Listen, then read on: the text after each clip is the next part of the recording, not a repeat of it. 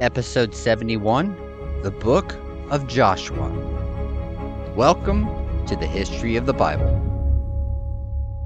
In the last episode, we concluded the book of Deuteronomy. With that came the death of Moses and the commissioning of Joshua to be the leader of the Israelites. This would bring us to our next book, the book of Joshua. With the ending of Deuteronomy came another thing the ending of the Pentateuch. From here on out, the books are no longer written by Moses. Rather, they'll be various authors. However, because the Pentateuch ended, which is the first five books of the Bible, a new biblical timeline will begin. This is called the historical books timeline. In the English Bible, there are 12 historical books, but in the Hebrew Bible, these 12 books are divided differently. The Hebrew Bible has the first six books of the English Bible's historical books, and what they call the former prophets. And the latter half of the books they title just the writings. For our sake, we will be referring to the next 12 books as the historical books timeline. The historical books would span about a thousand years. As we move along these books, we'll begin to find more confidence in the dates that events happened because they lined up with many extra biblical records. The 12 books of the timeline are Joshua, Judges, Ruth, 1st and 2nd Samuel, 1st and 2nd Kings, 1st and 2nd Chronicles, Ezra, Nehemiah, and Esther. As mentioned, this will span about a thousand years of Israel's history, but we won't get ahead of ourselves just yet. Although the next 12 books are all going to be written by various authors, there are still common main themes that run through all of the books. Though each book will have its unique piece, it will be connected to others in these five ways God's sovereignty over Israel and the nations, God's presence is near, God's promises, present and the future, God's kingdom is both divine and human. Lastly, God's covenant with its rewards and punishments. Some scholars believe that these 12 historical books never happened. Rather, they were just written much later in Israel's history help explain why things happened the way they did. Some even go on to say that the events in these 12 books aren't even real. We'll get into the different things when they come up in our narrative of Israel's history. For now, though, just know that we are moving from the time of Moses and his writings into the historical book timeline. With that, our first book within the historical book timeline is Joshua. The book itself is named after the main character of the story. That would be Joshua, the man that Moses passed on full authority to lead the tribes of Israel into the promised land. The death of Moses has been figured to have happened in the years 1407 or 1406 BC. However, if the thought is believed that the Israelites stayed in Egypt longer, then they came out at a later period in history, around 1260 BC. That would place the death of Moses around 1220 BC. Whichever date is believed, the Exodus happened in the Bronze Age to the Late Bronze Age, which is between the period of 1550 BC and 1200 BC. However, the start of the Bronze Age varies in different parts of the world. Extra biblical texts from the Canaanite region have few text writings, except the Amarna letters from this period. These letters were a bunch of different exchanges of correspondence between the various kingdoms and rulers in the Middle East. Believed to be, by scholars, the oldest example of international diplomacy. These letters would bring about peace, although it wasn't always real peace, between the major superpowers that would arise in the Mesopotamian and Mediterranean Sea regions. The main superpowers in these areas were Egypt, Babylon, T, and Assyria. All of these empires will come into or begin to come into power during the Bronze Age. Out of the 382 letters, they are divided into different categories. The first category is that some of these letters were used for training purposes. Things were written down, such as myths, epics, educational texts, lists of deities, and translated words from one language to another. The second group is international correspondence, which can be subdivided. The first part would be letters sent to independent kingdoms. These smaller kingdoms in the regions would often have an alliance with a larger kingdom, which led to the second group, the great powers. The letters that are written from one superpower to another were done in a very familiar format it would be in the same format that Moses did his speech to the people of Israel. This group of superpowers within the region was very much like a social club, in which one kingdom had to be of a certain rank before being let into the correspondence. The last category would be correspondence to vassal states, of kingdoms that were controlled by a larger kingdom. Often, this is believed to be how the Canaanites' kingdoms operated. No, they weren't the superpower. Rather, they were often seen as kingdoms that were under the Egyptian empire. They had to follow and obey everything given to them by the empire that held dominion over them. Now, why would a kingdom choose to be under the authority of a larger empire? There could be multiple reasons. One would be that the smaller kingdoms could be protected by the larger kingdom's armies from invading kingdoms. It gave them places to trade and do business with. This would allow for the smaller kingdoms to tap into the wealth of the larger kingdom. It brought resources that often the smaller kingdom was unable to attain. The reason that the Amarna letters are discussed is because it paints a picture of what diplomatic relationships looked like during the time of Moses passing on and leaving the leadership to Joshua. During the time that Joshua stepped into leadership, the Egyptian empire did have dominion over the land of Canaan, and the kingdoms often were in submission to Egypt.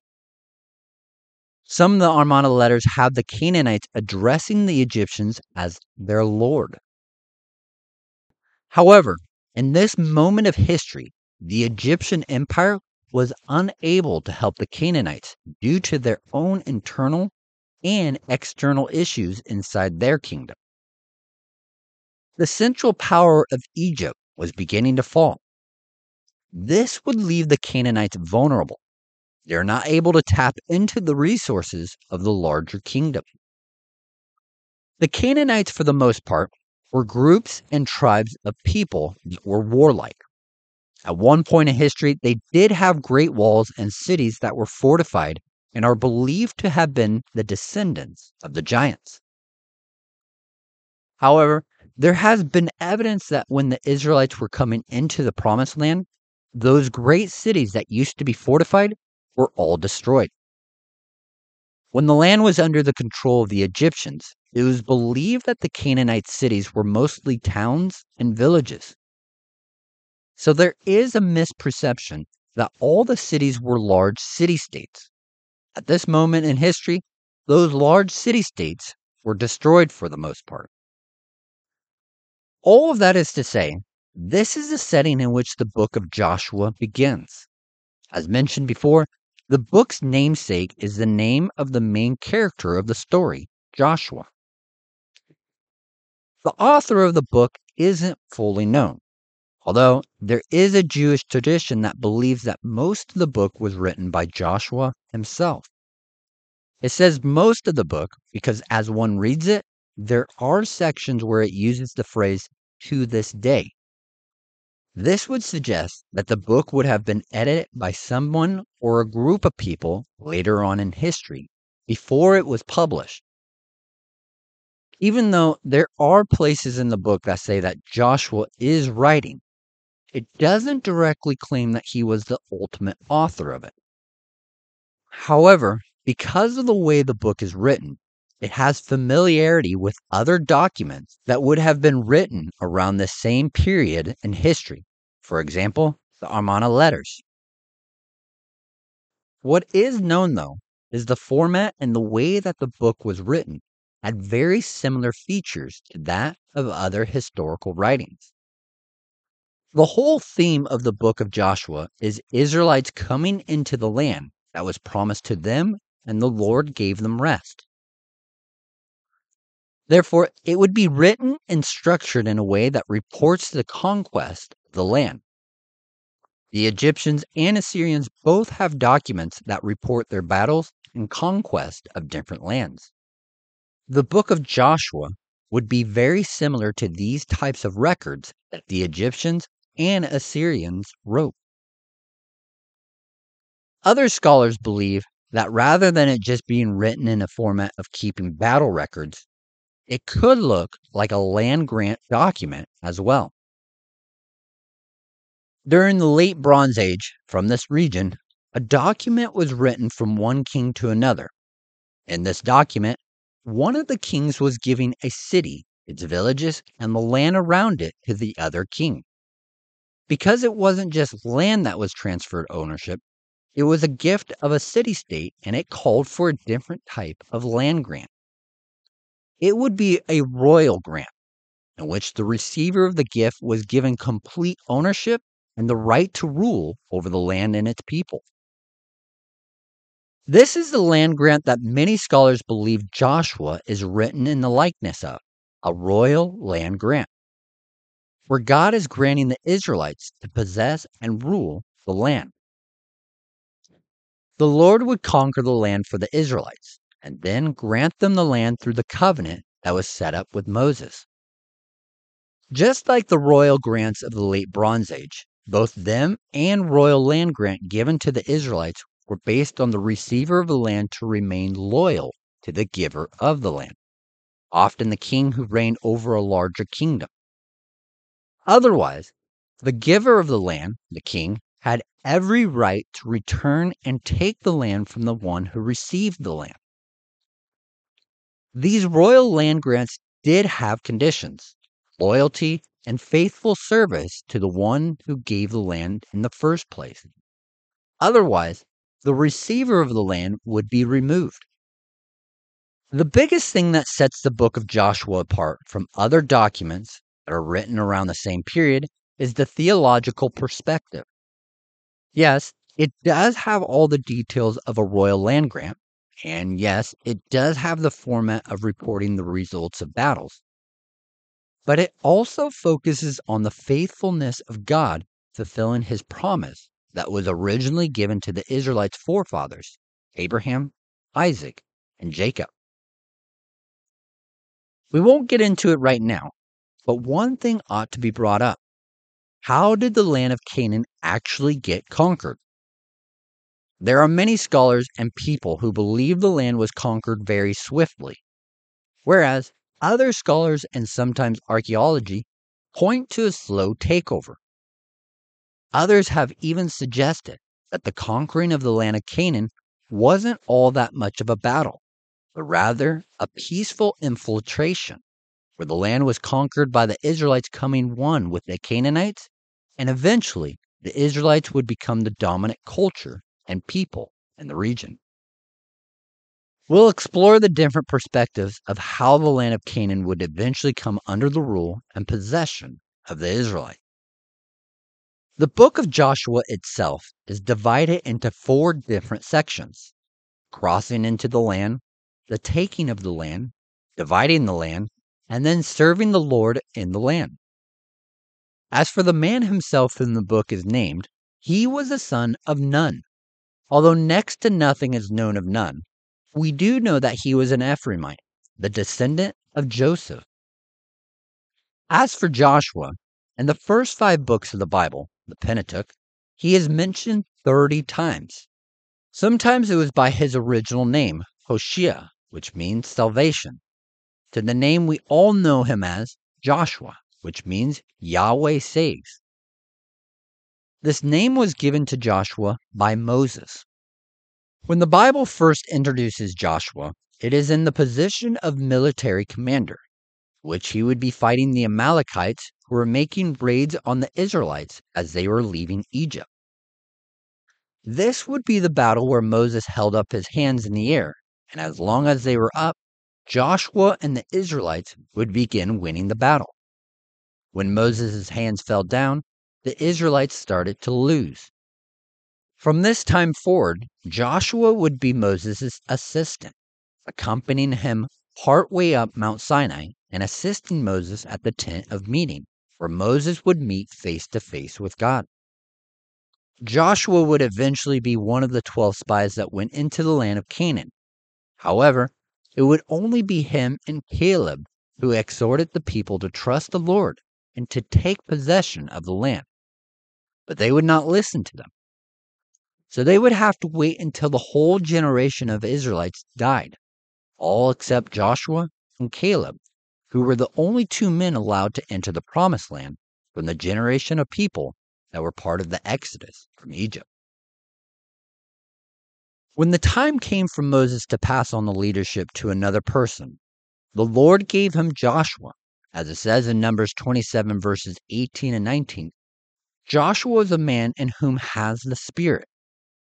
So Moses would commission Joshua to be the next leader of Israel, the man that would bring them into the promised land. Often, the transition of leadership from one person to another can be riddled with civil wars, revolts, and much chaos. This isn't common only in ancient times, but also in more modern times as well. Joshua was not related to Moses at all, which is often how leadership was passed on from the father to the son. However, in the tribal societies, often it was voted on by the chieftains to pick one man that would rule the tribes. Although Joshua was a chieftain within the tribe of Ephraim, he was not voted on by his peers. Rather, the Lord chose Joshua for Moses to pass on authority to. It's believed that Joshua would come into authority at the age of 85. This would be five years older than when Moses came into leadership before the Exodus. This would be the man that would be used by God to take possession of the promised land. We don't know who exactly wrote the book of Joshua, but we do know for sure that he is the main character of the book. Even though Jewish tradition holds that it was written by Joshua for the majority of it, and then it was edited with additional information later on in history. From here, though, Joshua was commissioned to lead the Israelites. He still needed to assume the role of leadership. So join us next time in episode 72 the assumption of leadership as Joshua steps into officially leading the Israelites and preparing them for crossing into the promised land. Until next time, remember that you are loved, special, and worthwhile.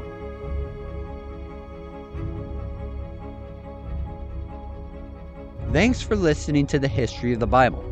Let's get the word out by liking, rating, and following the show. This episode was produced by Nikao Productions.